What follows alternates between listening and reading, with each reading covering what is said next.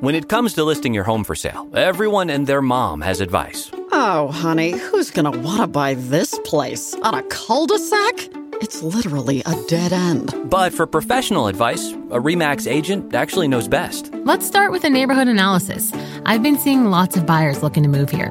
REMAX is the most trusted name in real estate. Visit REMAX.com or download the REMAX app to find the right agent. The right agent can lead the way. Based on 2022 BrandSpark American Trust Study. Each office independently owned and operated.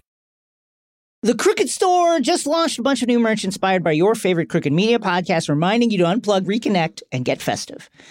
Some of the new items include a Nog Save America mug.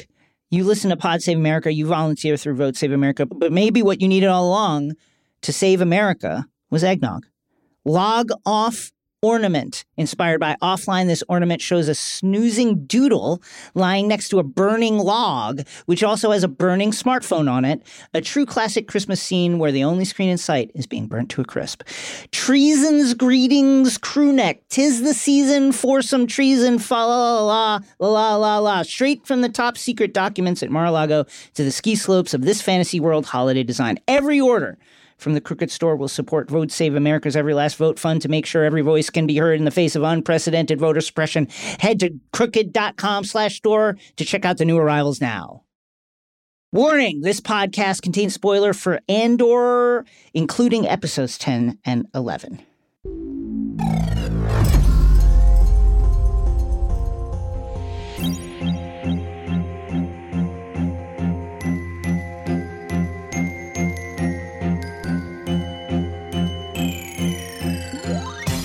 Hello, my name is Jason Concepcion, and welcome to X Ray Vision, the Crooked Podcast, where we dive deep into your favorite shows, movies, comics, and pop culture. In this episode, in the previously on, we'll be commemorating the life and work of Kevin Conroy, the iconic voice of Batman and Bruce Wayne for millions of fans around the globe. We will be revisiting Black Panther Wakanda Forever after its opening week and talking about uh, the, the the reaction to the film uh, now a week out, and uh, just the general topic of Marvel fatigue. Is it happening? What is it? What's going on? Do we care? In the airlock, we're back in space for Andor episodes 10 and 11. And in the Hive Mind, we are absolutely delighted to welcome Andor creator, screenwriter, director, showrunner extraordinaire Tony Gilroy to the program. Of course, if you want to jump around, check the show notes for the timestamps.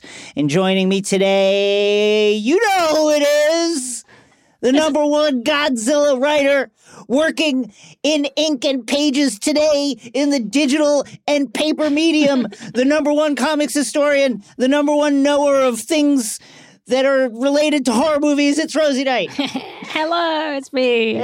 hey, Rosie, how are you? Yeah, I'm good. I'm good. I'm happy to be here. I'm I'm I'm I'm sad about you know Kevin, but I'm happy we're going to Yeah. get to pay homage to his amazing impact. And I mean, I'm happy to be talking about Andor again because this is, as everybody knows, I mean, this is some of the best Star Wars It's amazing. ever put to TV screen book comic book like this stuff is it's up there so i'm really excited and our chat with tony is good stuff What a guy.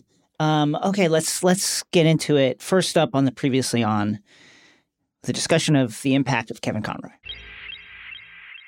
So Kevin Conroy passed away on November 10th uh, due to an ongoing illness, uh, intestinal cancer, reportedly, and quite simply, he is Batman for 1000000s of people for 400 plus episodes of television, including his you know legendary run on Batman the animated series. Um, it's hard to really overstate the impact he had yeah because you're talking about a time when so the Batman movies were coming out, obviously, still at this time, but they had f- eh, these the the animated series felt connected to the quote unquote spirit of Batman Yeah. of the character in a way that f- that was unique and it's just impossible to even see a, a still from Batman the animated series and not hear that deep like baritone voice. Yeah, I mean, so often over the years, especially, you know, many years ago, pre MCU, when superhero movies were like back at the top of the game again, like most people of a certain age, if you ask them who the best Batman was or who their Batman was, they would say Kevin Conroy. The animated series was this all encompassing iconic thing that so many of us experienced, and that for many of us was the most regular Batman that we got. It was on TV, it was easy to follow, you could watch it. Also, it was, you yeah. know, come came out around the time of Batman Returns. It had a Danny Elfman score. It, it felt like it was connected to the movies, but it also felt like it was a part to the comics. It adapted everything from you know uh, the Dark Knight Returns to like the most silly kind of playful elements of Batman. It also introduced Harley Quinn, obviously. Wow, huge, and, huge in- yeah. impact right there. And at the heart of it is is Kevin Conroy and that performance and for so long, Batman the Animated Series kept Batman alive in the hearts of DC fans and people who love superhero movies and people who don't, people who just like that show and love Kevin.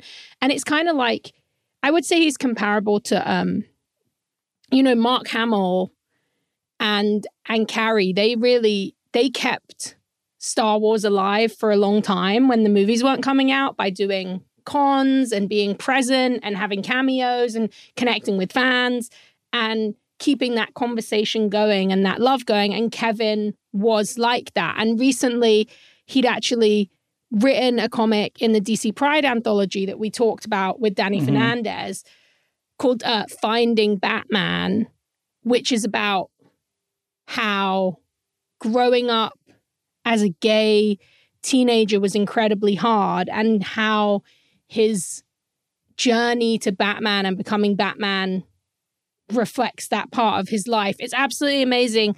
DC actually put it up for free for people to read, so you can read it right now. Um, and it's just, yeah, what what an unbelievable loss. And I'm just really one of the things I think is really special is uh, Kevin actually got to play a future version of Batman in the live action CW stuff recently. So I love that we got to see that Batman become, you know, the the the Kevin's face Batman rather than just his his yeah. incredible voice. But yeah, never been a better time to go back and watch Batman the animated series, which is such a joy and still just one of the best TV shows ever made. Connor Goldsmith, who hosts the unbelievable Cerebro cast, uh, one of the one of the most indelible, unique, and fun podcasts mm-hmm. about comics, specifically the X Men, that is out there. It's absolutely vibrant with a really fun community. Um, tweeted the other day it's been lovely to see the whole comics internet coming together to celebrate Kevin Conroy. Apart from his unrivaled work as a voice actor, which will be immortal, I'm so sad that such an important gay elder is gone. He lived mm-hmm. through so much and achieved so much. I'm grateful. This is such an important part of, yeah. of his story. Um, wonderful. Kevin Conroy, you will be missed. All right, we're we're a week plus away from uh, Black Panther Wakanda Forever. And I've been interested to see the, just to take in the reaction. Um, and specifically the reaction, you know, I did this, I did a guest spot on um, the Recode podcast with Peter Kafka for Vox. And he was asking me about Marvel fatigue. And I wanted to talk to you about it, Rosie, because yeah. he was like, well, you know, what do you think about Marvel fatigue? Some people are tired of it, or they're waiting for people to be tired of it. What do you think's going on? And it's been interesting that it you know, as phase four has kicked off, it has been really, it's been a huge topic. Mm-hmm. And I think there's various reasons for that. Um, and first of all, it, with regards to Marvel fatigue, it will happen yeah. if it's not happening now. People will get people like you know everything that is popular will at some point become less popular and stop happening. There's no there's no reason to uh, imagine that the Marvel movies will remain the top box office breaking movies in the mm-hmm. world for the rest of our lives. Like they will fall off at some point.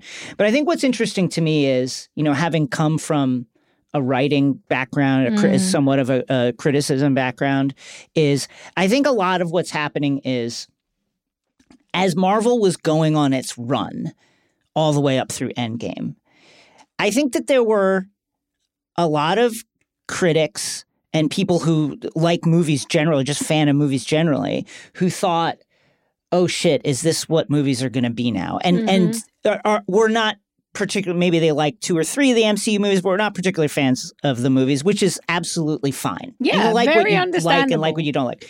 But I but if I can I can also understand if I was a critic who didn't like Marvel movies, I would be like, shit, am I out of a job if I tell? and I think now that Phase Four has come out and it, you know, didn't have the kind of drive, narrative drive. I think that the yeah, re- it's, that it's Marvel not as cohesive as one- the other Right, it's- phases. somewhat disparate. We're you know we're telling different stories about hidden societies, and there's no. There has been no central big bad to kind of shoot for over the course of the phase. I think that I think that a lot of this is people just feeling more comfortable now to say, you know what, I don't like Marvel movies. Where where uh, in the past it would have been like you'd get you'd potentially get a, a email from your editor like, too bad. like Sorry. Uh, look, I'm just saying, I'm not confirming or denying if that's the case, but I will say it sounds familiar. I'm saying that I think that is realistic. And the, the, I think there's two big things here, right? One is that as comic book fans, as people who lived through the 90s boom, when comic books were everywhere, we've actually seen this before. The idea of fatigue on comics or comics being the biggest thing in the world and they're everywhere and they're talking about death of Superman on the news and there's 500 people queuing up outside a shop to meet Rob Liefeld. You know, we've we've lived through that. We've already lived through, oh, this thing we love is now the most important thing in the world. Uh, to in the early 2000s to a certain extent, Spider-Man, X-Men. Yeah. So we know that these things are cyclical. Uh, if people are tired of Marvel, that's like you said, it's to be expected. And I think the other thing that you can't kind of count out about the way that the conversation is going, especially on a critical lens, because you know people have to watch all these things, multiple movies in a year. I think yeah, that that's a big part of Disney- the, uh, Disney of the Plus- critical texture. I think that Disney Plus has been so influential for both better and worse. We love it. I mean, WandaVision to me, Yeah. unbelievable. Like Jonathan Majors Kang, these are things, these are stories I never thought I would get to see. And if we weren't living in an age where, you know, I'll put it in brackets content because I don't really like calling Yeah. this stuff that, but like content is king, you know? we probably wouldn't be getting a story based on a weird Scarlet Witch and Vision miniseries, or we wouldn't be venturing into the world of Kang if we hadn't already spent 10 years digging Yeah. into some of the weirder parts of Marvel. But it, to me, is very understandable that certain people might be overwhelmed or tiring Absolutely. even quicker because of the fact that there are so many of these things to take note of. There are multiple weekly shows, and if you add Star Wars into it, then you're getting, and then you add all the other things Disney owns, Pixar, you know, there's multiple different versions.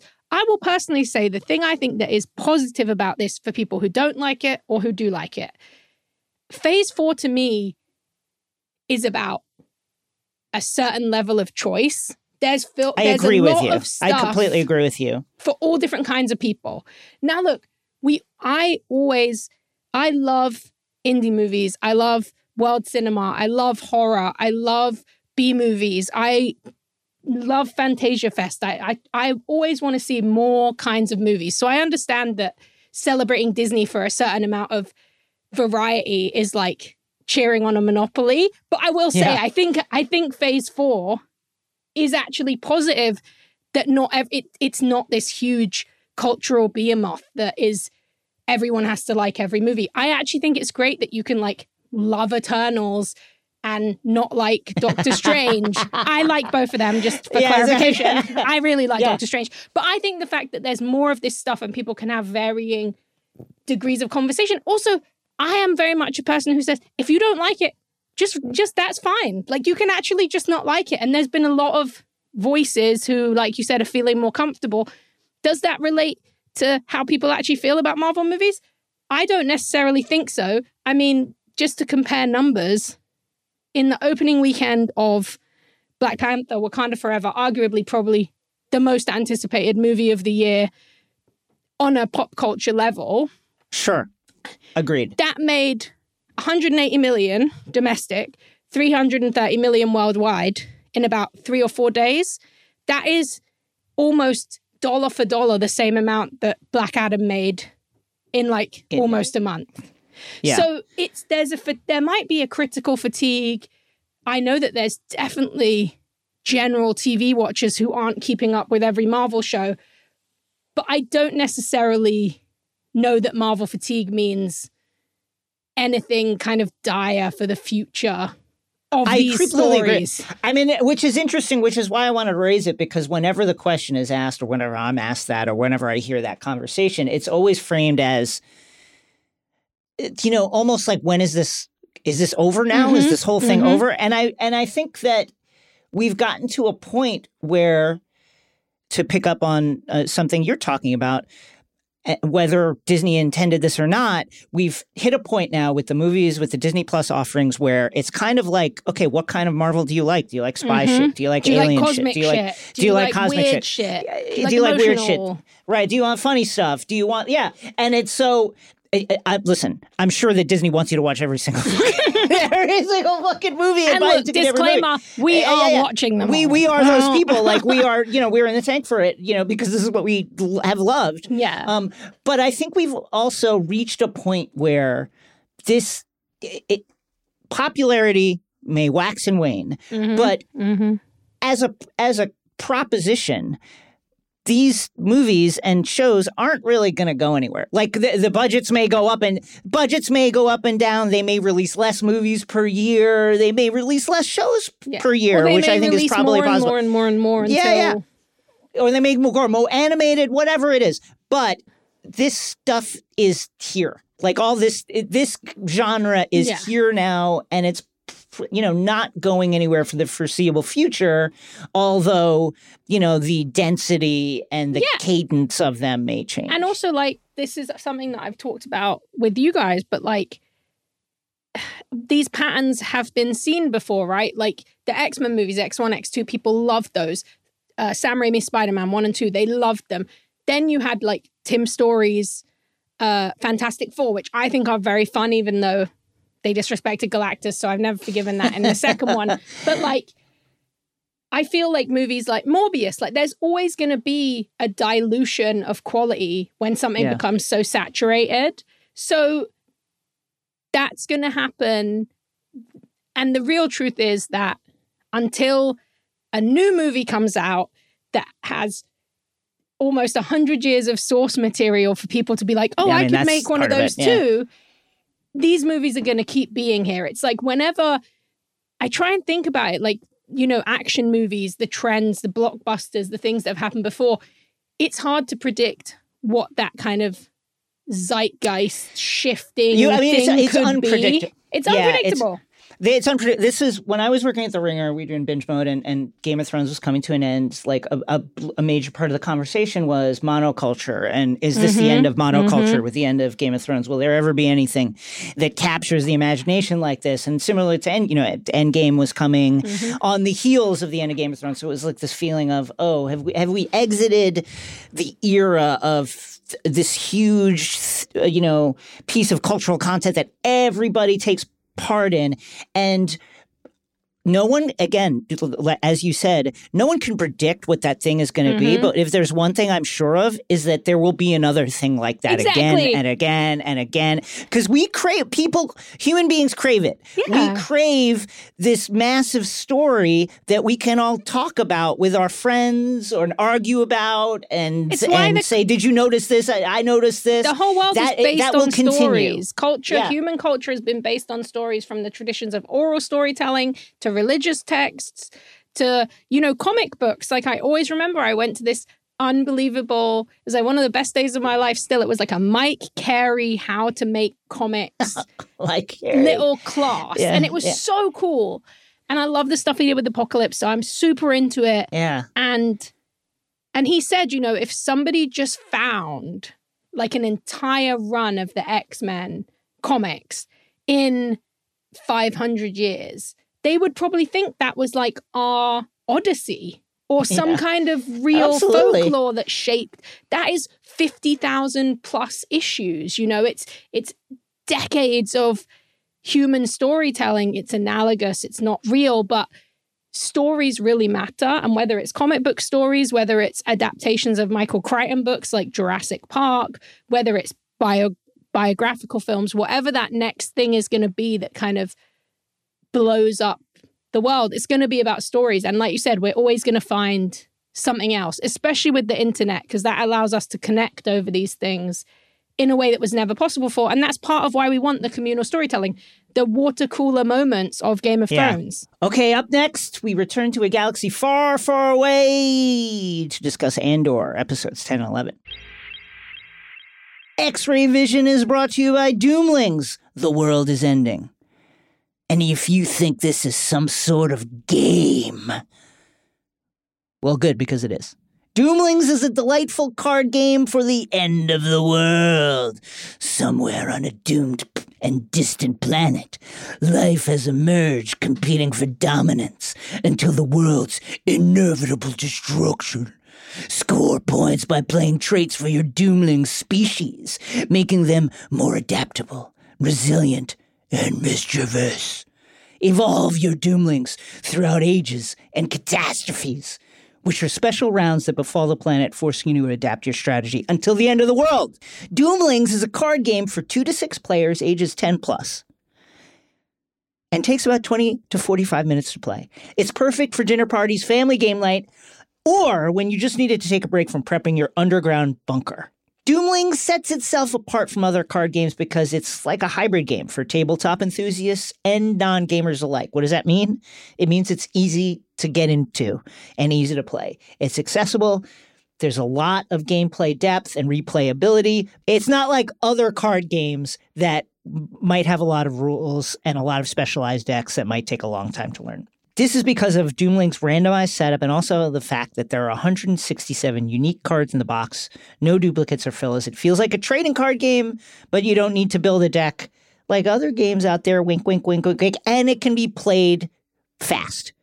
Doomlings was funded on Kickstarter in 49 minutes and catapulted into one of the fastest growing games on the planet. Doomlings has over 2,500 five star reviews and has received the Dice Towers seal of approval and has also been played in over 80 countries. And America, which doesn't count because we're the best, people say. I don't know. Get 20% off your first order when you use code X-ray at doomlings.com. That's D-O-O-M-L-I-N-G-S dot com and use code X-ray. That's D-O-O-M-L-I-N-G-S dot com. Code X-ray. X-ray Vision is brought to you by Z-Biotics.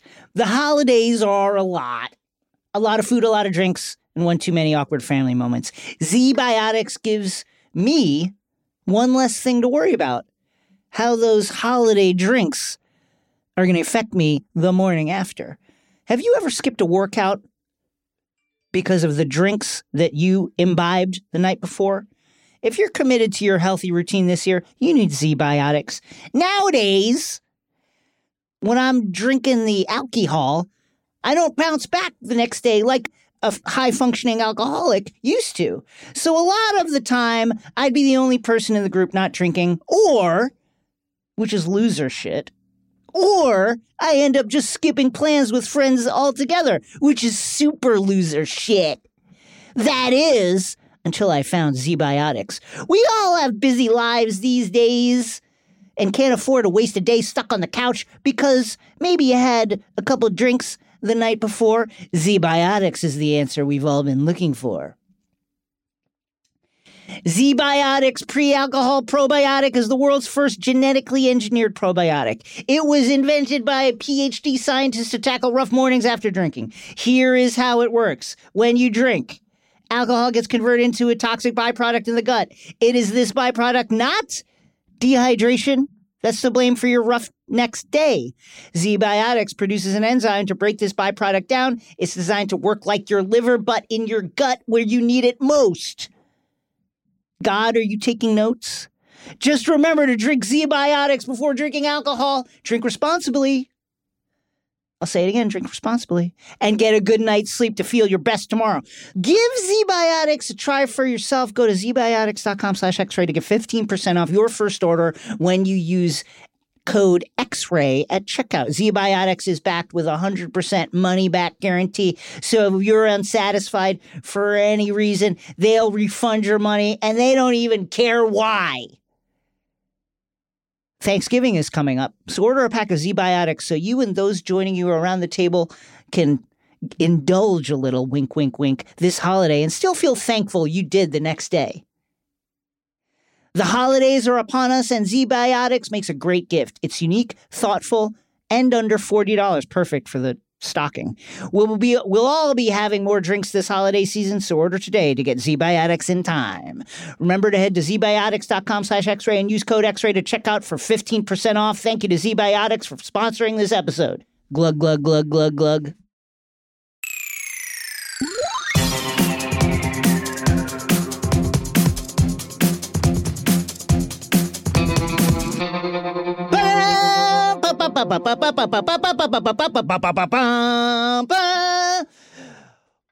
Can you swim? Can you swim, Rosie? I, I can swim, but I am very scared of large swaths of water. So I was really having a lot of empathy. Uh, for, for our good friend Kino Loy. Well, we are stepping off of the balcony of the do it. prison, the industrial prison of Narkina 5 into the water, and we're swimming away to talk about Andor episodes 10 and 11. Uh, episode 10, titled One Way Out, written by Beau Willimon and directed by Toby Haynes. And episode 11, Daughter of Ferrix, written by Tony Gilroy and directed by Benjamin Caron. We start with Andor 10. wow. Ulaf's body is wheeled out of the facility after he has been euthanized by the medical technician there. Cassian tells Kino that, uh, listen, we got to make our move now. They can't wait. They, they you know, they, they're we're not leaving here. You can see that now, can't you? Uh, and Cassian tells him like they don't have enough guards to watch us. They know it. They're scared of us. We need to act. When they bring a new person down to replace Ulaf, that's when we have to move. Cassian and Kino return to the barracks. They tell the men that they what they know. There's been a massacre on two. Then Ulaf was euthanized, and bottom line is we're not leaving this place. It doesn't matter what your sentence says. Doesn't matter how many shifts you have left. You're gonna die here, Yeah. or some other place that's exactly like this. Yeah, and there's a there's a great moment where Cassian says it and they kind of they go, oh, and they try and explain it away. But then Kino realizes in that moment that he has to be the one to tell them. And he's like, it's true. Like nobody's getting out. And that's their boss. That's the man who steered them through. And so they know in that moment. What a fucking great Andy Serkis you just did. Oh, thank you. like a little Andy, little Andy Serkis. I better love Andy. I love Andy Serkis. I wish. I hope that this. I hope this will get him. I hope that this will get him more non CG roles uh, because I feel like he's Oh, really he's- selling it in this. He's just Oh, absolutely delivering at every level. But yeah, thank you. That's my secret talent. he was he's a legitimately mesmerizing actor on screen. You know, obviously, you know, you know, connected to his CG work, his mocap work, but like a great actor, and he's he's mesmerizing in this. Yeah. Um, at I back at ISB, Boo. uh, d- boo. Dedra has been tracking Anto Kreegyr, this rebel leader, uh, and he's they're waiting for him to take this bait that they've laid out there, um, and he's taken the bait. So the ISB is on the on the track of. Anto Kreegyr. They're watching him. Next morning, Kino Loy gets the men ready for what they're going to have to face that day. They go through the motions as if it's a normal shift, and they're just waiting for the moment that the guards bring Ulaf's replacement down. On Coruscant, Mothma and Tay meet the gangster Davos. He uh, he's, he's there to hear what it is that Mothma and Tay need. Uh, basically, they need money laundering Mhm. Uh, Davos sees through this kind of like cover story that they're spinning about a charitable organization that just needs, you know, liquidity. They need an injection of cash uh, to carry on with their charitable works. He sees through this. He says, "Listen, I'll do. I'll I'll, I'll loan you some four hundred thousand credits, um, but I don't want anything in return." Mhm. You just owe me. Don't worry about a pay, like a, you know some kind of schedule to pay it back. You just will owe me a favor. And Mothma's like, no, no, no, no, no, no, no. I don't want to owe a No. gangster a favor. No, like, can w- we'll just work something out, like monetarily. And Davos is like, no. Uh, well, instead of that, what about this? Introduce my son to your daughter. He wants to. He wants to set up a, a, a love match. He says, two young people, attractive and privileged Chandrillan citizens. Uh, Mothma is aghast, but Davos is like, take it or leave it. Mothma declines. Kleya, Luthen's assistant at the shop on Coruscant, brings news that there are uh, uh, marks on a fountain out in the town, which is like a sign that there's a meeting to be set up. But she doesn't like the timing of this. Could be a trap. Uh, back on Narkina 5, the guards bring the new man down. Cassian and the rest of the prisoners spring into action. And long Oh. story short, everybody fucking gets out. It is Yeah. pulse pounding. You know, Kino gives this incredible speech. He gets he gets the men all chanting "One way out, one way and he out." has They're- to he has this moment again it's this thing of they get to the control room he takes over the speaker and cassian's like it has to be you and Yeah, cassian to basically you has to it. coach him he's like you've been doing this you've been for 500 shifts 2000 shifts you've been the one whose voice has sparked them into action and, and you have to do it now and they turn off all the power and it is just a it's a prison breakout. They get blasters. They are taken down. And and guess what? Cassian was right. They did not have enough guards. This is running on a very i'll say tight ship but cheap. The empire is cheap and they've been using the floors and the electrocution to not have to put money into actually staffing this prison when Cassian is laying that all out to Kino, he he says, and I think it's a fascinating thing to think about how how brutality is actually a, a, a an indicator of of fear and weakness. He Mhm. says, "Listen, Mhm. if they had enough, if they weren't scared of us, why why wouldn't they just you know keep everybody alive? They're yeah, they need scared. people to build stuff. Why wouldn't they They're keep them alive? terrified. That's why they wiped out the- entire uh, uh, floor of two because they're scared and they know that they can't handle us if we all rise up. And then there's this. It's a small moment, but it was so powerful when you're seeing these prisoners. You know, fighting their way to the top of the facility, rampaging through it, and killing guards, and and you know, moving to the top, taking their revenge there is a, a small scene of these guards cow- like cowering Mhm. in like a closet somewhere, just terrified. Yeah. Um, and it was it it really kind of closed the loop on that thing that Cassian was saying up Mm-hmm. front, which was they're scared of us. Yes, they're brutal, but it's their brutal methods that let you know that they're scared. Yeah. Yeah. And I want to say as well, this is like another, we talked about this a lot uh, when we were talking about this arc on Narkina 5.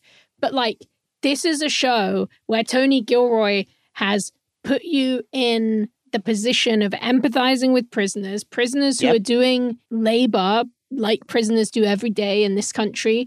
And he is then getting you to support them when they riot against their conditions and against the fact When that they okay? are in an unjust Yeah. system. He is saying you agree with this. You there is no question that what you are watching is right. And I just think that is Yeah. so powerful in the context of the extremely powerful. conversations that we have about the the prison industrial complex. And it was this is a very special episode out of all of the and not in like the don't do drugs kind of very special Right. episode way, but I do love those two.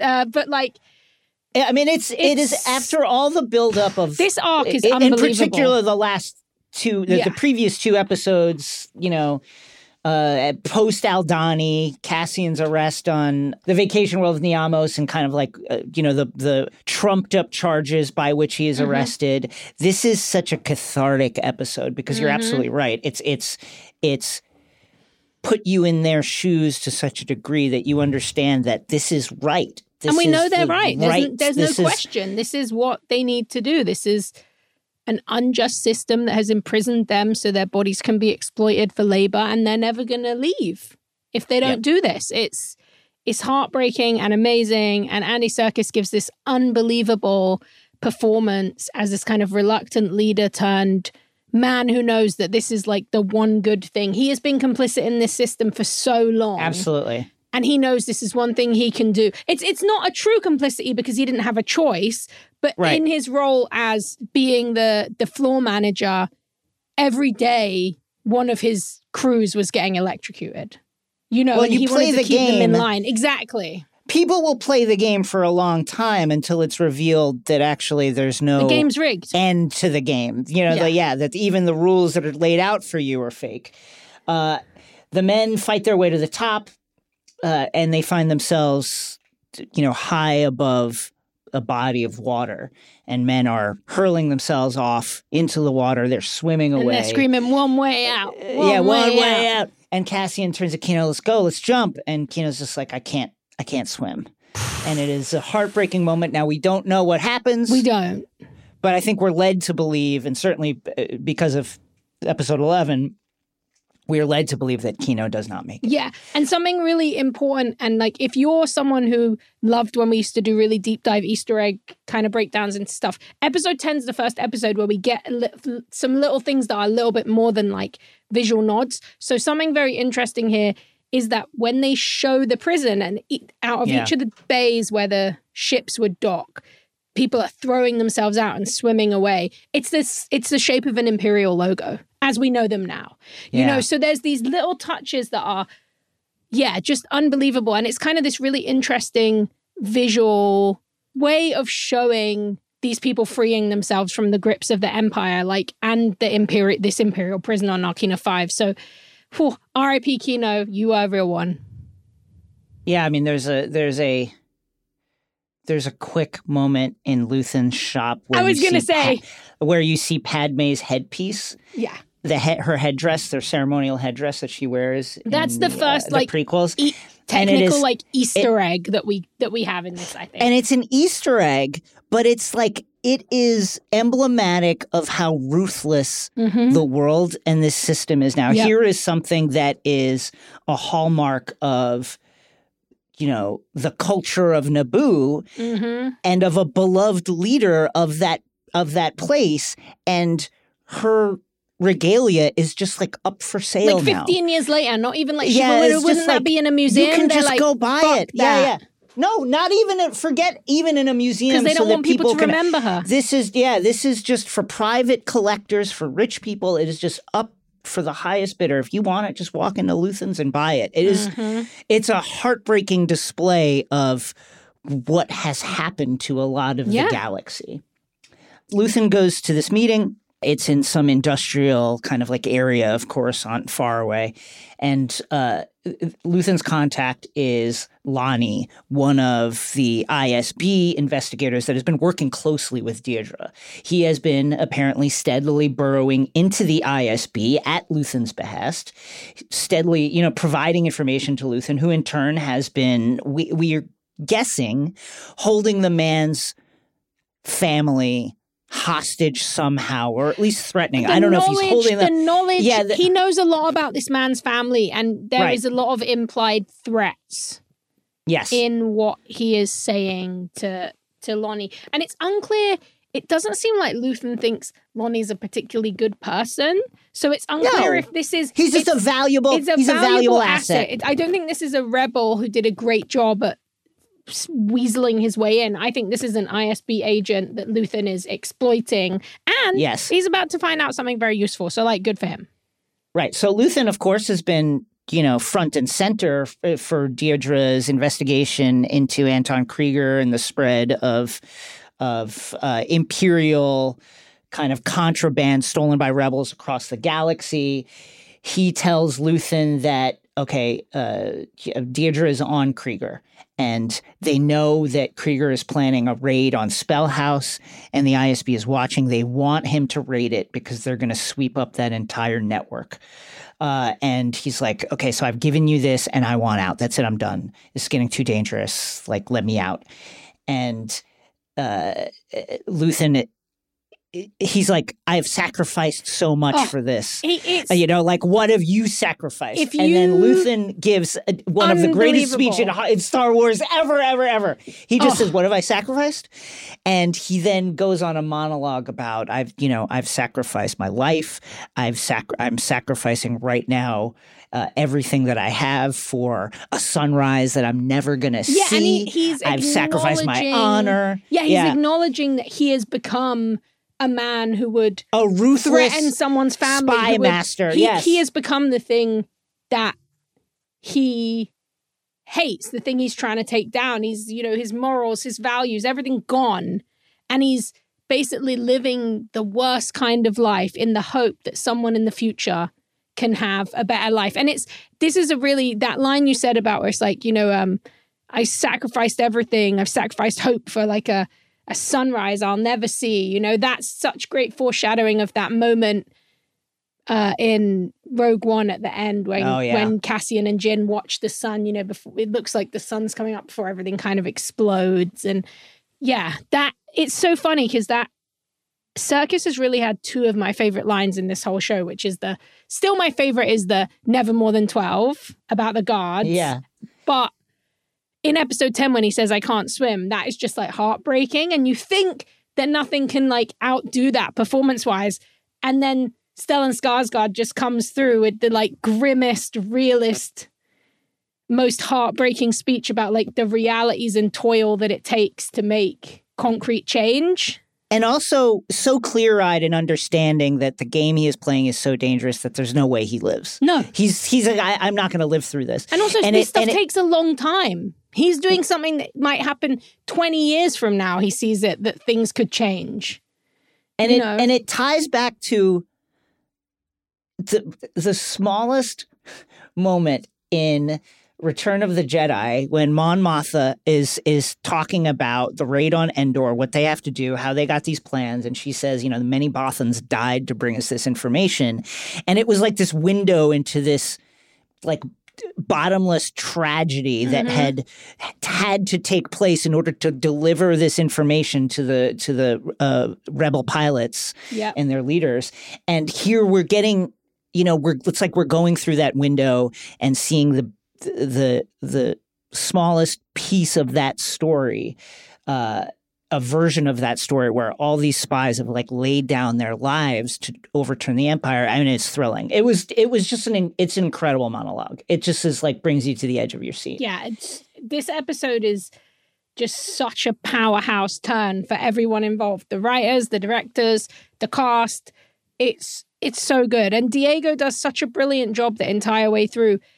He essentially has to he's somebody having an awakening of what needs to be done, still not necessarily for the right reasons. He just wants to get back, see his family, and get his money and escape. He is not all in on the rebellion. But at the same time, he, He hates knows them. he hates He them hate, he hates and he knows also. enough about what is right and wrong to know that he didn't just try and escape himself. He wanted everyone in the prison to get out. He wanted everyone to be freed. He wanted Kino to become the leader he could be. We're seeing the awakening of this angry, furious man that we meet in Rogue One, and it's it's very special. I love how much this series is also setting up that remember how annoying Jyn is to everyone because she's like, all you need is hope. All rebellions need a hope. And Yeah. everyone's like, actually, no. Like Yeah. rebellions need a lot more than that. And it's been like really fucking hard to like make this happen.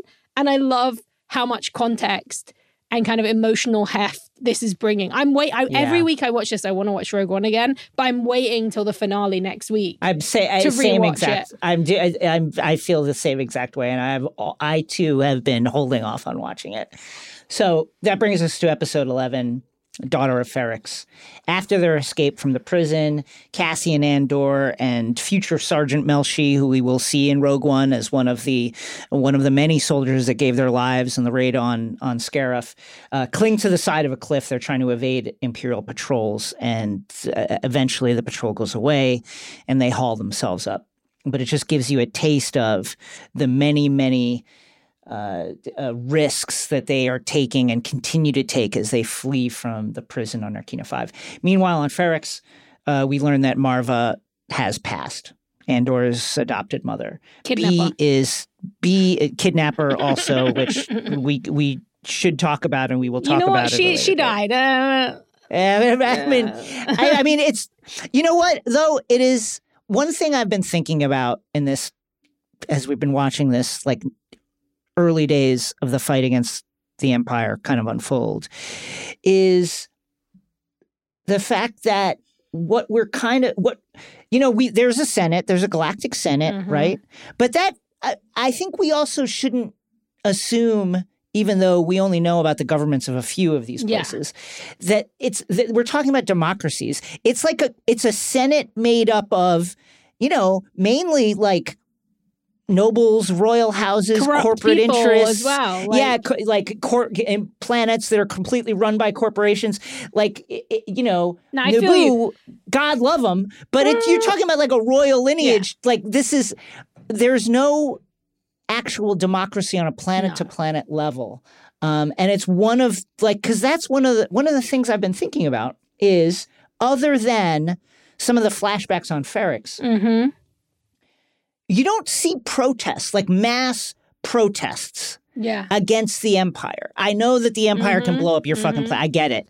But they're not everywhere at once. Mm-hmm. And you just don't see this kind of like mass uprising against the empire. And part of, you know, and I, and I guess I've just been like asking myself why. And I think part of where I've come to is part of the reason why is the governments that the empire supplanted were not in and of themselves the kind of governments that you could really protest No, no. safely against also Definitely, I agree, and I think that also the thing that's been really interesting to see about this and is very real to to real world struggle is to get to that place where you have the million people marching against something kind of protest. You have to have multiple different people all around the world, the galaxy, the country. Yeah. These little hubs of people who who want to make where they live better, who want to make things better, and I think that and that can come together and coalesce it in a moment and a movement. But i think that kind of the interesting thing about about marva is like everyone i would say like the motto of pretty much about every character in this show is like they're just trying their best. Like Yeah. she she made a bad decision but in the moment it was the decision that she thought was best and that for cassian kind of ended up being a good thing even though i do think there's more to dig into. Well, I well I bring up I bring up the democracy angle and, and the pro- lack of protest angle to say, and not in any kind of like whataboutism way, mm-hmm. that we the republic was clearly imperfect. Look at Marva mm-hmm. and you know and her stealing a child from a, from a planet uh, because of you know the depredations of some kind of corporate power that was working under the aegis of the republic on this planet. Um, but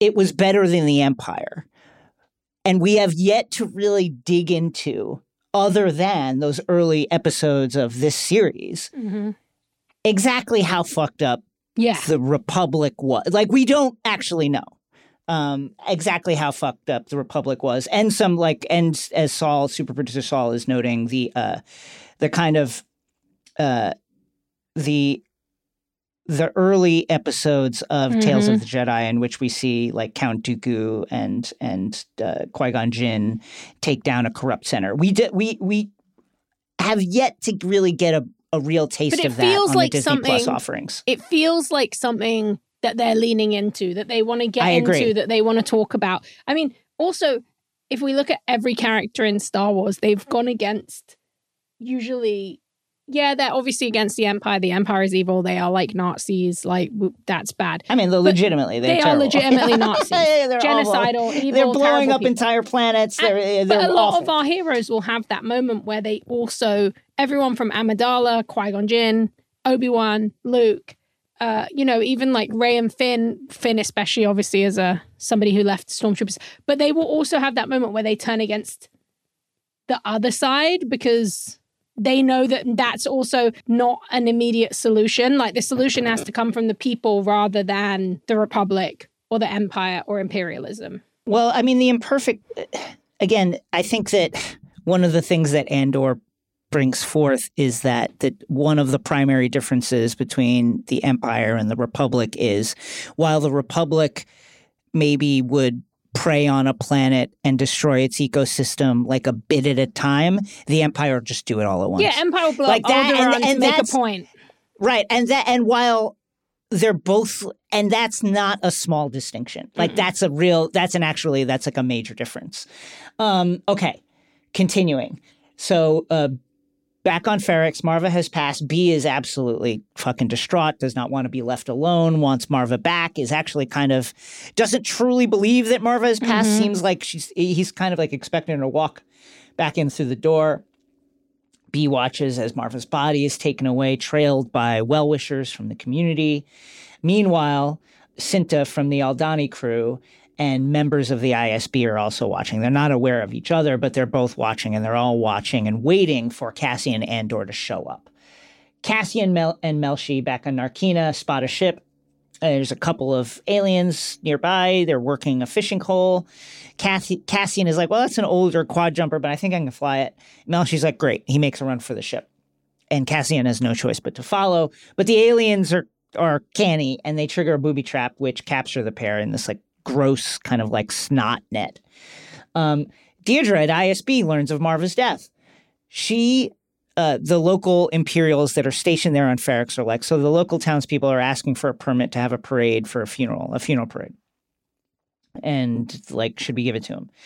And Dedra is like, yes, give them the permit because I want bait to lure Cassian Andor in. I know that he won't be able to resist going to his mother's funeral. So yes, give them the permit. Um, back on uh, on Narkina, the aliens are discussing what to do with Andor and Mel and Melshi. Um, they uh, uh, realize that these two are escaped convicts from an imperial prison, and that they all share a hatred of the Empire. So they let them loose, and they're like, "Okay, where do you want to go?" Andor is like, "Take me back to Niamos, the the vacation planet." Val arrives at Luthen's shop. Val, one of the Aldhani, you know, the leader of the Aldhani crew. Cinta's Uh, girlfriend. So his girlfriend goes to uh, Luthen's shop on Coruscant and wants to talk to Luthen. Kleya is like, get the fuck out of it. You shouldn't be here. This is not on schedule. This is against the rules. You're being very, very sloppy right now. Get out of here. And Val is like, I got important information. I need to speak to Luthen right away. And she's trying to pull rank. Like, I did fucking, I did Aldhani. What the hell have you done? And then Kleya gives another one of these like Yeah. great, great monologues where she, you know, where she's like, uh, I don't have lately. I have always. I have a constant blur of plates spinning and knives on the floor and needy, panicked faces at the window, of which you are but one of many. and she's like, But listen, what do you have? What's your information? And then Val tells her that Marva, Cassian Andor's mother, has died. Uh, tell Luthen. And Kleya is like, I promise I will let Luthen know. Meanwhile, on Ferrix, the ISB is tightening its surveillance of the Andor home. Uh, Brasso, one of uh, Bix and Andor's colleagues on Ferrix, is is in the Andor home, straightening up, trying to comfort B. The droid again doesn't is is unable to like process what is happening. He's gone completely emotionally to pieces, and Brasso agrees. I'll stay here at the Andor home with you just for one night. This calms B a little bit. Elsewhere on Ferrix, Bix is reeling from the effects of the horrific interrogation uh, that she was undergoing. Uh, the ISB take her to another room where they question her again. This time, uh, you know, not under the kind of like genocide the sound treatment that they had been uh, giving her previously. Um, and they want to know if they show her a picture, if Anto Kreegyr, this man that they're showing her, is the man that she introduced Cassian Andor to and that he met with numerous times. Back on Coruscant, we don't actually know if she says yes, but you would imagine. I mean, like I would just be I like, would yeah, just say it. yes. Also, as well, it's not. So you're cov- sorry to that man, but you're Yeah, actually sorry to that man. Although you wonder, I guess the other thing that would be going through your mind, right, is if I give them this, do they need me? Any- am, am I dead then? Yeah. Um, back on Coruscant, Val arrives at Mon Mothma's house. Leida, Mon's daughter, is apparently a budding young fascist, and we see her you know, with the rest of her like schoolmates doing some shit that is very troubling to Mon Mothma. Mon shares with Val the details of the particular bind she's in with regards to the money. Imperial inspectors are nosing around the various Chandrilan accounts that that Mon has managed, and at some point they're going to discover that there's four hundred thousand credits missing that she moved you know, to she moved to the rebels. Uh, she tells Val that uh, you know I, I, reached out to Tay for help, and you know we've been working to cover up the monies. She doesn't tell her tell her about Davos, which is probably wise. Um, and then she said, but after Aldhani, everything just got impossible, and mm-hmm. it's only a mm-hmm. matter of time before the Imperials figure out what's going on. Uh, and Val is like, "Does Luthen know like how much trouble you're in?" And she's like, "No, but I, I, I don't know. I, you know, I don't think so." Mon then tells Val that she's kind of found another way out, and she doesn't say his name, but yeah, we know that she's talking she about Davos the gets interrupted by fascist daughter yeah. coming yeah. through the door. Um, Syril gets oh, a call at his mother's house from Sergeant Linus, his old buddy back to the corporation. Uh, Syril's former colleague tells him that okay, uh, Cassian Andor's mother has died, and that uh, the ISB and uh, and various groups on Coruscant, but probably the ISB ha- appear to be uh, taking an interest in this because a lot of calls back and forth from Ferrix to Coruscant, and it seems like Andor might show up for, at the funeral. Back on Niamos, Andor sneaks into his former hotel room to retrieve his credits, blaster, and Karis's manifesto, which helpfully the various people who've been staying in this room have not found because no. he hid it like on a top shelf. Elsewhere in the galaxy, Luthen arrives at Saw Gerrera's hideout. And uh, guess what? Saw has changed his mind.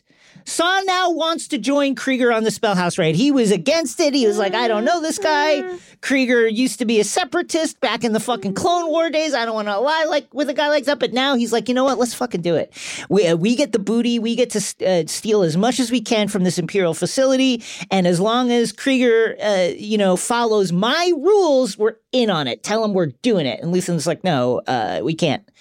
And so I was like, no, no, we're doing it. And he's like, uh, Luthen's like, no, no, no, it's going tomorrow. Like, it's way too late. And, and so I was like, no, no, no, we're ready now. Like, we can go. If it's in five minutes, we can go. Mm. Um, we're locked and loaded. We're ready to go. And Luthen uh, eventually is forced to say, listen, here's why.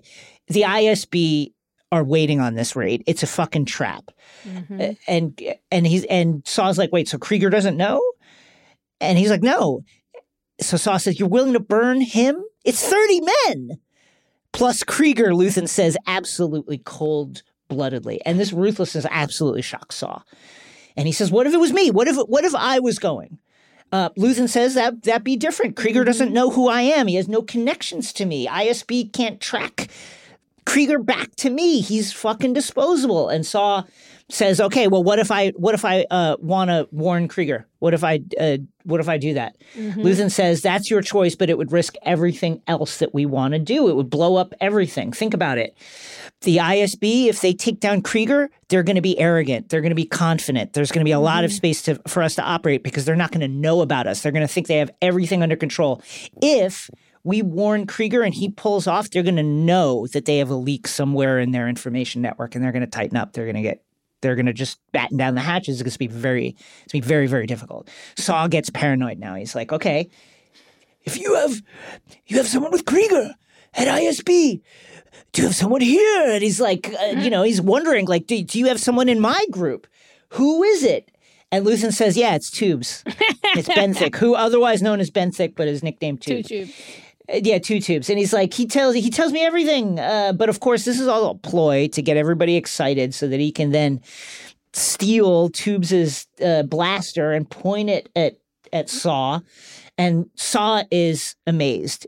And he's and and it is incredible display of Luthen's resolve because Luthen Saw knows has to know that he can't get out of this. Mm-mm. Like, yeah, maybe you Mm-mm. kill Saw, maybe you kill two tubes, but you're not walking out of this place Mm-mm. if you do that. Luthen then is like, listen, this is just so you listen. Here's all the angles. And he again says all the reasons why they have to let Kreegyr go down. And he says, anyway, and he, he finishes up by saying, anyway, if I was ISB, wouldn't I just let you go on the raid, Saw? Mm-hmm. And Saw says again, 30 men plus Kreegyr are marching to their deaths for the greater good, whatever you want to call it. Let's call it war. Which is a, just a chilling fucking line. The writing on this show we is so good. learn so much as well about Saw. This is a this is a big Saw episode because not only do we get this, but one of the aliens that Andor gets captured by is one of the partisans who Yeah. ends up being part of Saw's partisans at Sised Ok. So you get a lot of we're learning not only why Saw hates everyone and is a part and is just like off by himself, which understandable to be honest, but also kind of who he may be taking with him. So it's it's it's very interesting to see the way that the Empire and also people like Luthen can kind of push people into action. Well, it's it's it is a reflection of something that goes on like in real life. You know, we're used to Star Wars framing it as, you know, rebels versus empire. Mm-hmm. But here we're understanding, and through the Clone Wars uh, and Rebels, we're understanding that there were factions, there were schisms, there were different factions that had to team up. Like here, Saw is having to make the decision of going against some of his ideals in order to team up with someone, Kreegyr, who politically he was absolutely against during Yep. the Clone Wars days, Yeah. who was a separatist, who was like not pro Republic. And this is, you know, I'm reading this book, Opposing Power by Elvin Ong, and it's about how opposition forces build alliances in the face of like mm. autocracies and and uh, and dictatorships, and it talks about like you know successful um, protest movements in the Philippines in the 80s and Korea also in the 80s, and how these groups, these opposition groups, managed to to um, you know revitalize democracy in those countries and overthrow dictators because all of these opposition groups that didn't necessarily agree with each other politically decided okay we actually need you have a good get out the vote network. I have like the ability to communicate to uh, people on television. Therefore and we both agree that this dictator needs to go. Therefore we need to team up. And here we're seeing that happen in this fictional star wars. These these group you know Saw Gerrera saying okay I can't do it alone. Fine, I'll team up with Kreegyr. He's got to follow my rules, but Yeah. we we can do this. And that's the that's how we're seeing this rebellion kind of like slowly knit itself together. It's aristocratic people like With Mon money. Mothma and rich folks like Luthen and these hard scrabble idealists like Saw and other people from who knows where like Kreegyr who Mm-hmm. d- politically probably during the Clone Wars could not have agreed on one single thing all coming together now because they agree that the Empire's just got to fucking go. Yeah, it's really interesting to see them pushing this message of solidarity across like boundaries and the real the reality of how many people there are who agree on the problems with people in power and how few people in power there actually are. That is the nature of the the Narkina 5 escape. There's 5,000 prisoners. That Yeah. should have and could have happened any time, but they separate people so that they can't do it. They fight again. They make them fight against each other in this horrific idea of like this person is doing well, so you're going to be punished for it, which we see in our real life. So I love that idea of reminding people that if you come together, even if you don't completely agree, you may be able to make things a little bit better. It's it's a good message. There's also a really interesting subtext to this entire series that hasn't really been explored that much. Now, and it is the human supremacist angle to both the the empire, the empire in particular, but also this kind of nascent rebellion. Less so with obviously Saw's partisans, Yeah. which include you know alien uh, fighters in that group. But you don't. The empire is just humans. Like Yeah. it, it is humans. Even the people they put in prison. even the people they put in prison, they are not interested at all in aliens having any kind of agency in the upper levels of their leadership. And, and you know, it really underlines how impressive Thrawn's rise in the mm-hmm. imperial leadership is because this is not a group that is interested in anything that alien species have to do or say Yeah, or other want than like their all. resources. their and resources. eradicating them.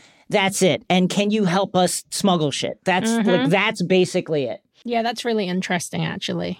Now, there's the cynical side of me can also say maybe it's budgetary. They just don't have the budget. Yeah, you know what I practical mean? effects. But but I don't think that's the case because of how thought out this show really Mhm. feels and, and knowing what we know about Tony Gilroy's writing, it seems like a very specific choice to Yeah. highlight the human supremacist angle of the Empire in particular. Um, in space above Saw's hideout, Luthen uh, makes contact with Kleya. They're speaking in code here because they, de- they, you know, they're they're unsure if they're being listened to. So they're using this kind of um, uh, uh, dialogue to make it sound as if they're just talking about the shop and, Mhm. and talking about the various things that they sell there. She is basically telling him that something is kind of off and you should come home as soon as possible because we need to adjust our plans a little bit. Then the signal breaks off and it's because it's being jammed by an Imperial patrol. Luthen is trying to talk his way out of it as the as the Empire is making contact with him. He gives a phony transponder scan out of Alderaan. The ID absolutely checks out, but the Imperials are like, "Fuck it, we need the practice. Yeah, Let's we just need the board the ship." They're so arrogant. This is like what we saw in Narkina Five, where it's just like, "Fuck it, arrest anybody." We yeah, don't. they just who's gonna have stop fun. us? They're, they're the Yeah, people who's who are stop? still involved at this point are, are they're masochists. They want to hurt people. Absolutely. So uh, Luthen preps his ship to make a run for it. He engages his countermeasure, shreds the Imperial tractor dish, takes out a handful of TIE fighters on his way to hyperspace. It's Yeah, an so pulse pounding good. action scene. It's so good. And what he does is like a it's a an, an EU staple where it's he sh- he lets shrapnel out and it is caught in the tractor beam and it destroys the the imperial tractor, which is so cool. Like so, it's yeah, shrapnel just bum ba boom. It's fucking great. And his it's his ship. Oh yeah, and the uh the imperial ship is the they call it a Cantwell class, which is based on uh Colin Cantwell art. So that's a cool nod, which I think our Discord will really like that one because they've been having a lot of fun with ships during this show. I mean, it's just it's just like a really really great action scene, um, and it lets you know also that Luthen is not surviving all of this time because he's gotten he's gotten lucky, obviously. No, But but, he's this also guy's just- serious. He's also thought all of this shit through. He He's been doing this a while. Absolutely. Um, Cassian contacts Xan on Ferrix and uh, learns sadly that his mother has passed. He's absolutely stunned. And it's an incredible contrast to like the background of Niamos. They're on this beautiful beach. The waves are crashing against the beach. There's this gentle kind of a shushing sound. And he walks over to Melshi and Melshi asks him like about the call and Cassian doesn't tell him what happened.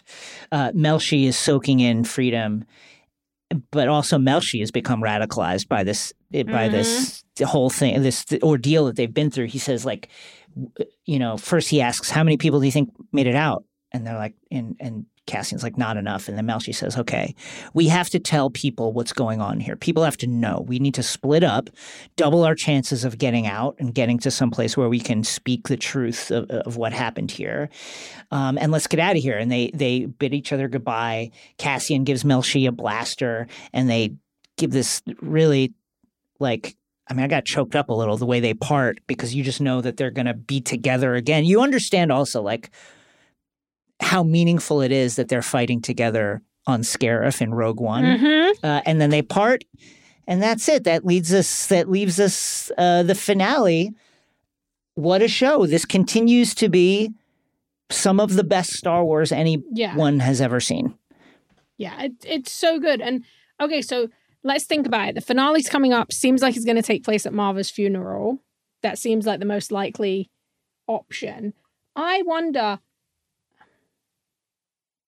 do you think what what do you think they're building in Narkina 5 because I think a lot of people were kind of in this space where they were like is it the Death Star is it you know something really important is it irrelevant Tony Gilroy has recently, in a couple of interviews, basically kind of said it's not irrelevant. It's actually incredibly relevant to season two, and it does Oh. matter. Yeah, the ex- he in, he was interviewed in uh, the Hollywood Reporter and he said, They're building season two. It's the spine of season two. I've heard all kinds of things and it's great. All of the material that the Empire has, I look at everything and think economically, how does this work? Who built Scarif? How do you build that? How do you build Yeah. Eadu? How do you build the Death Star and the armada of ships? There's a lot of things that need to be built, and there's an incredible amount of material. So to me, what they're building is not as important as the scale of it. But he said they're building the spine of season two. So I'm very interested. Well, I the sh- I I've been wondering all season as well, and the ship that intercepts Luthen made me wonder.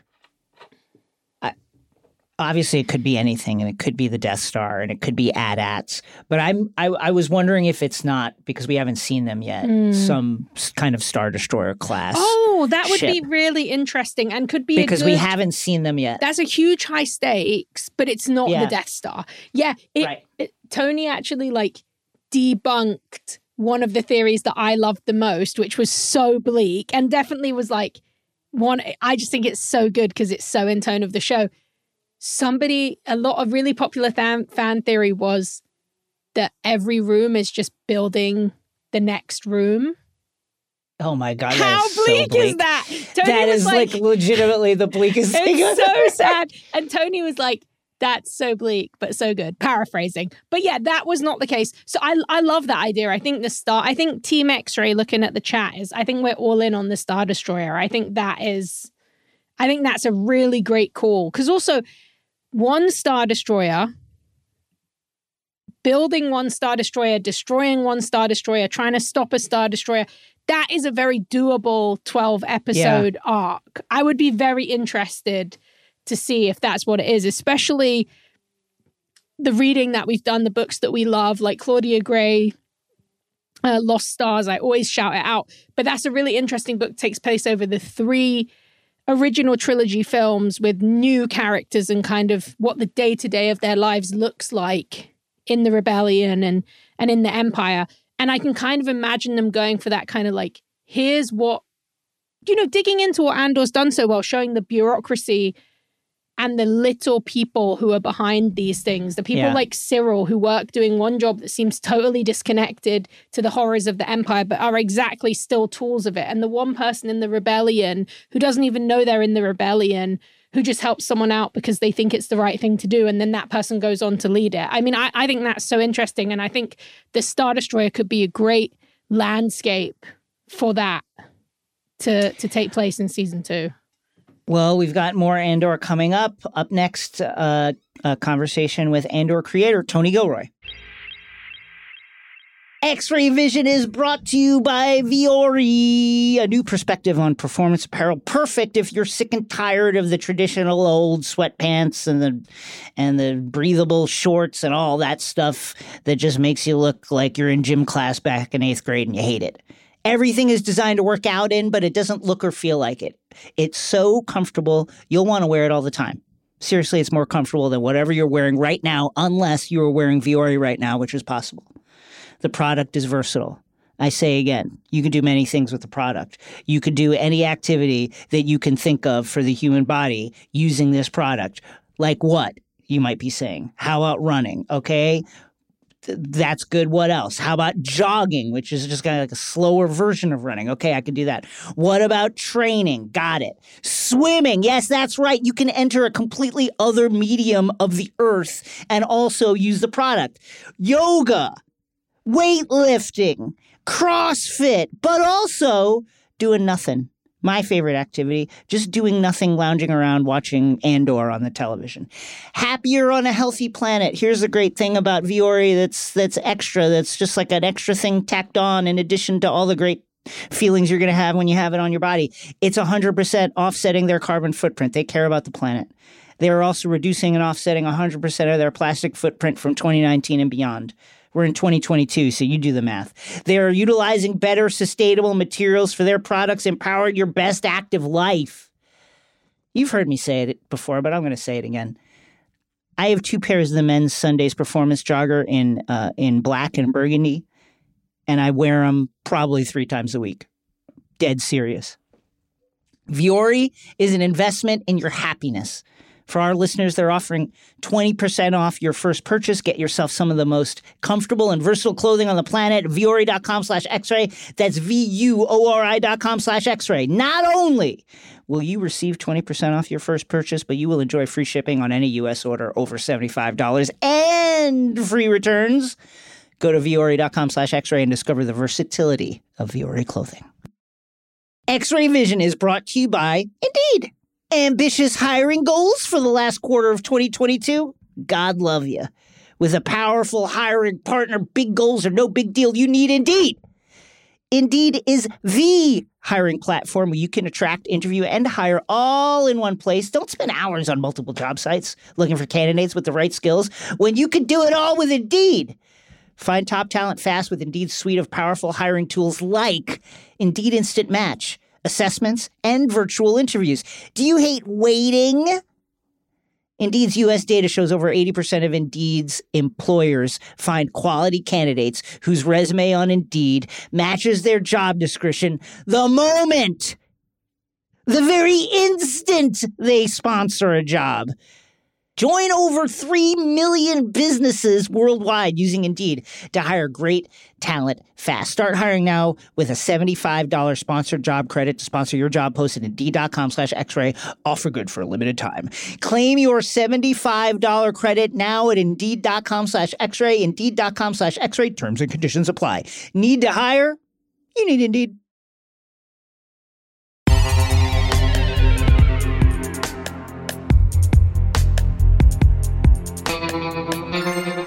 Welcome to the Hive Mind, where we explore a topic in more detail with the help of expert guests. This week, we are thrilled to have Tony Gilroy, Oscar nominated writer and director, and the creator of Andor. Note, we recorded this interview while uh, Rosie and I were on the road. Apologies in advance if the audio quality is not quite up to X ray vision top, top standards. Tony, thanks so much for joining us. I think one of the things that's really knocked Rosie and I out about your story is how it shows how regular people, not necessarily, you know, Jedi, space wizards, etc., uh, would get enmeshed in a fight like this, would either rebel or decide to uh, join the forces that would oppress the rebellion. What was the genesis of this story? Uh, well, I mean, it it started from uh, you know, the concept from uh, from Lucasfilm, which was that they they were interested in doing a prequel from Rogue One and doing a you know the five years of Cassian Andor story before Rogue One, and so that was that was the very first that was the that was the buy-in, and then you know what's your version of that? I think they tried they did try a couple of the versions of it with different approaches. My attitude about it, sort of from the sidelines along the way, was it seems to me it's pretty obvious what you have to do if you have this incredibly accomplished uh, character in Rogue One, who is you know the tactical leader, the the the the the person that the alliance trusts to go on the most important mission possible, and a guy who exhibits all these incredible leadership skills along the way, tactically, and he changes his mind and he lies and he does all the things that a leader has to do on a mission like that. And then the guy gives his life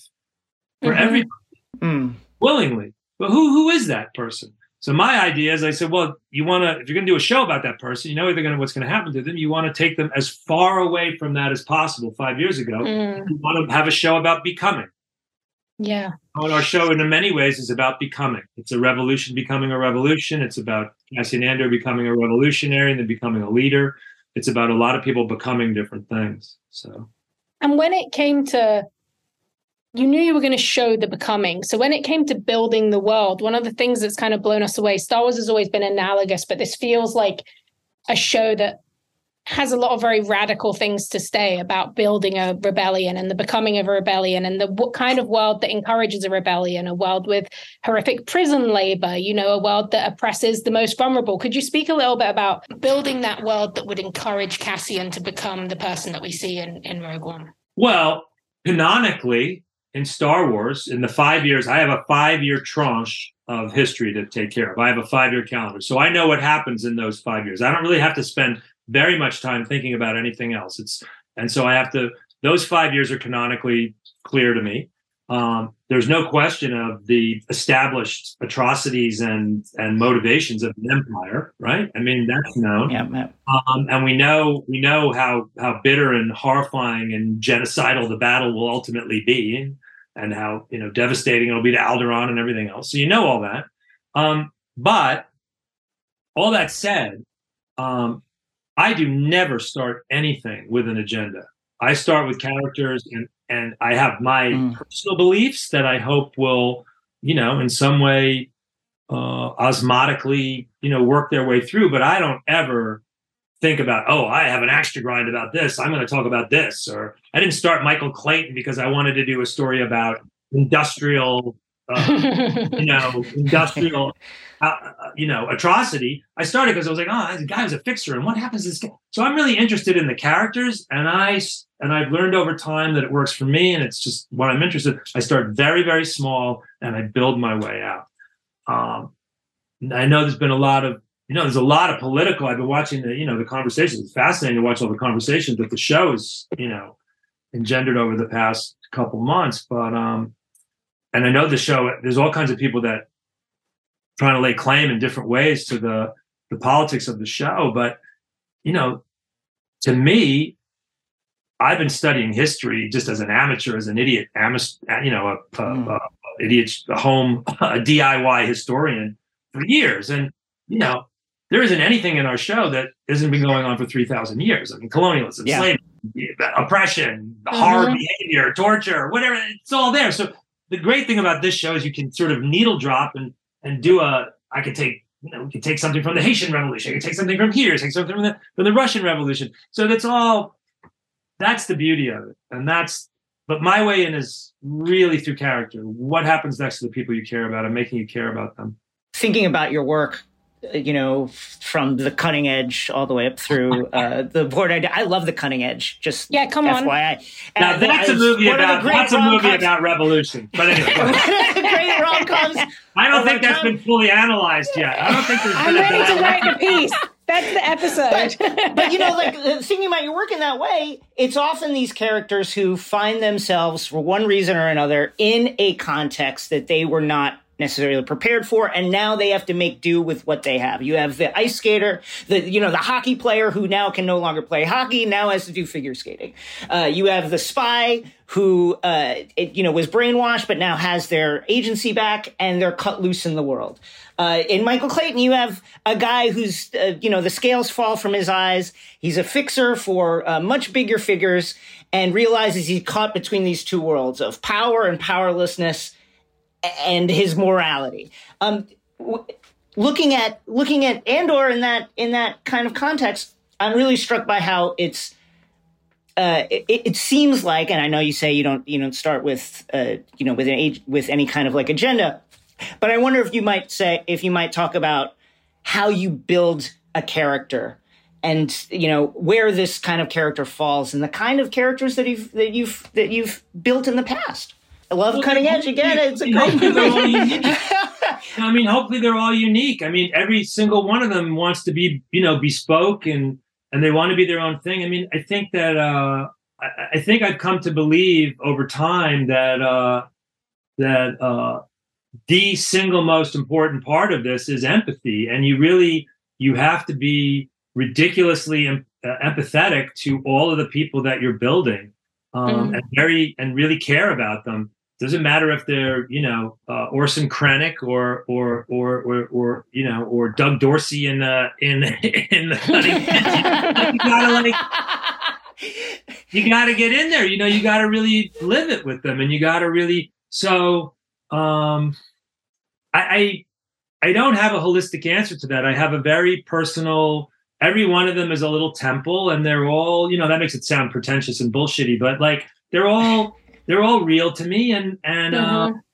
and they all they couldn't sound like anybody other than themselves and i think you can always tell that when you read someone's writing you know if you read a writer and Mm. if, if all the characters sort of sound the same or if someone's iq goes up and down based on what the, they want the story to do or whatever then you know you're with somebody who's not maybe maybe not uh, uh not not sticking to the rigor of that good Mm. writing is really where the writers are invested in the people so much that they could only do what they do Yeah, and something that I found like really unique as from a writing standpoint of Andor is this choice of the arcs and kind of telling these small stories within the bigger kind of season. Could you talk a little bit about that choice and kind of the why that felt like the best route to go? Well, a lot of people do, you know, I mean, when we started out, there were people I remember, you know, it used to be, I, I, I dipped my toe into television over the last 20, 30 years and network television a couple times, tried to do things. And the, the, the dictum always was, oh, your first episode has to be your 20th episode, or your first episode has to be your. I mean, that was really what the,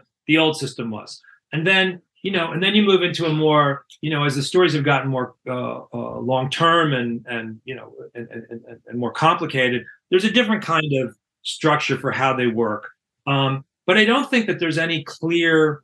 I think everybody's doing everything for the first time now. In in many ways, I think we're just at the frontier of streaming, and we're watching these huge shows. I mean, these are the beginning of something really new. Um, mm-hmm. I don't think there's any rule um, about what to do. And the way our show laid out, it was like, well, coincidentally, directors direct three episodes for us. The directors come in and they direct a block of three. So it sort of became a weird organizing principle in its own mm. Way and you kind of lean into it a little bit. We're not perfect because you see in seven we drop. Seven is a standalone mm-hmm. episode, mm-hmm. and then eight, nine, and ten, and then our last two episodes will be sort of of a piece, a little bit, I guess. We're not. I don't think we're like we're not. You know, it's not it's not this rigorous, strict thing. It's kind of the way it laid out, and kind of the way it worked for the directors, and um, and I think that there are no rules. I think the main rule is: Do you want to see what happens next? That's yeah, really, yeah. That's the only rule that matters, right? Yeah. I, I, well, you you mentioned dipping your toe in TV before. Obviously, this is a, a, a, TV property. You've moved from screenwriting to directing, and now you're a showrunner working with directors. What's that transition been like? And how does it change your perspective as a person who's telling stories?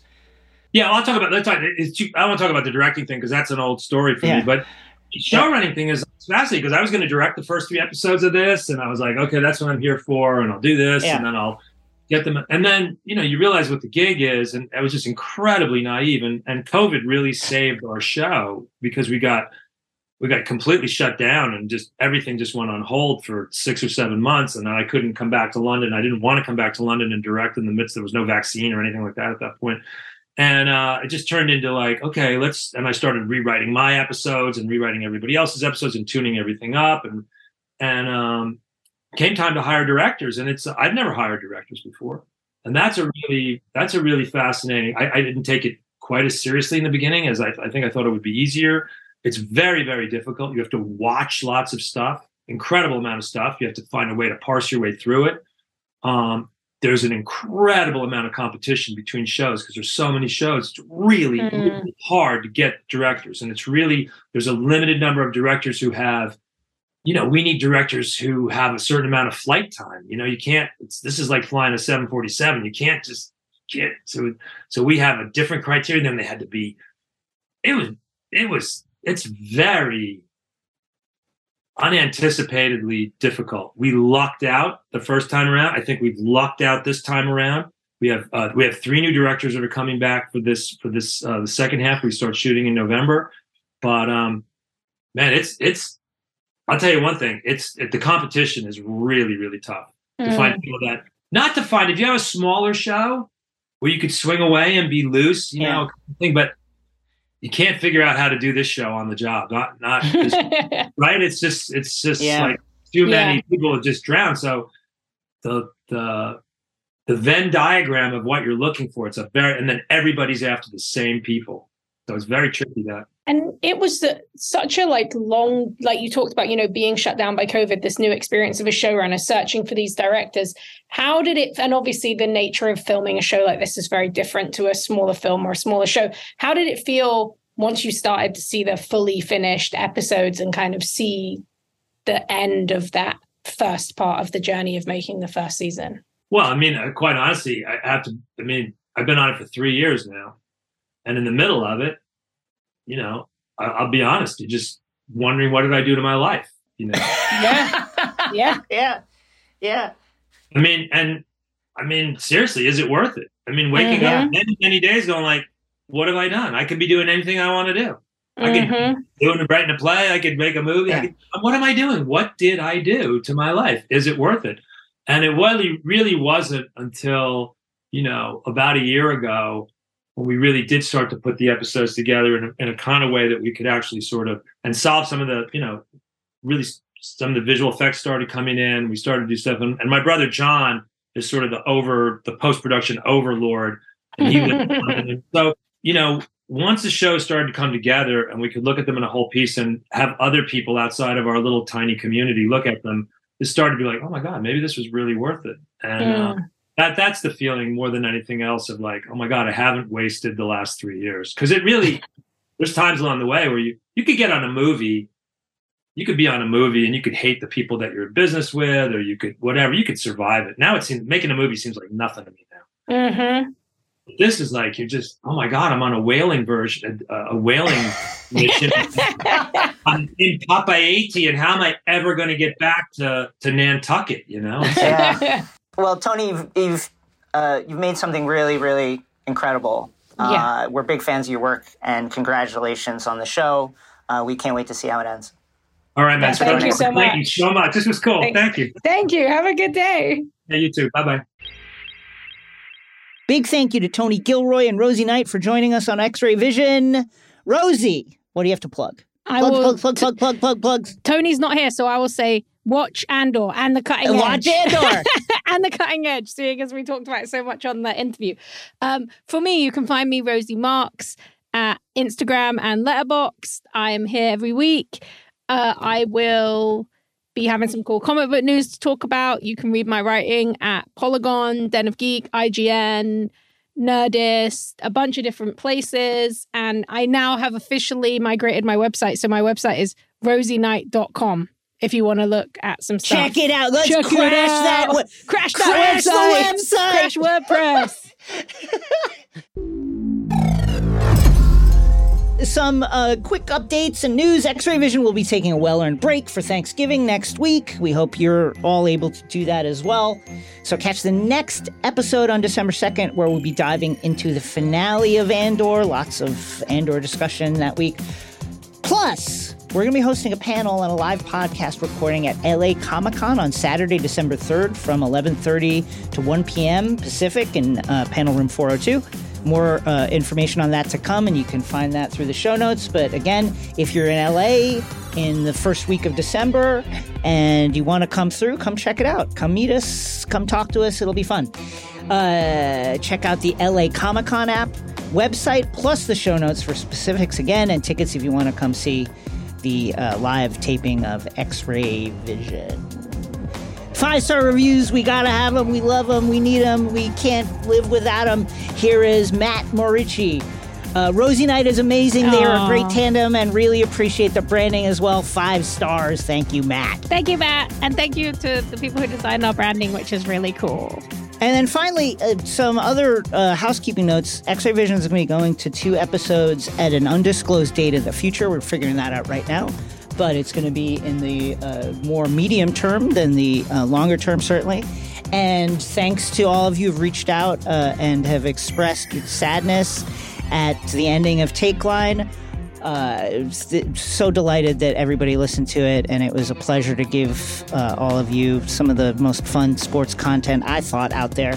Um, and it will free up time for all of us to do other stuff. Thank you for your kind words. Also, thanks for everyone who wished me uh, a happy birthday Happy birthday. a couple weeks ago. That was so delightful. Uh, uh, that was so nice. X Ray Vision is a Crooked Media production. The show is produced by Chris Lord and Saul Rubin. The show is executive produced by myself and Sandy Girard. Our editing and sound design is by Vasilis Fotopoulos. Dylan Villanueva and Matt DeGroot provide video production support. Alex Relaford handles social media. Thank you, Brian Vasquez, for our theme music. See you in two weeks. It's, uh, it's his dog from Marin. Yeah, I want to talk about Narkina 5 today. First of all, absolutely it's despicable what's going on there, Mike. I, we, you know, we the, the galaxy's got to know about the things that are going on there. It's absolutely terrible. But I just got to say this, uh, Kino, first of all, I hope you survived. I don't know if you survived, but uh, just to anybody who's watching this, who's hearing this right now, swimming's not that hard, guys. Like, don't be so nervous about it. You just get in there. Here's what it is kick your legs, and then just like move your arms. That's it. That's it. You did it for nine months in your mother's womb. You could do it again. It's not that hard. Uh, you know, I'm not saying it's not a long distance to swim, but Kino, don't be scared of it. You survived Narkina 5. You can survive this. Just kick your legs. All right, I'll take my answer off the air. Thank you.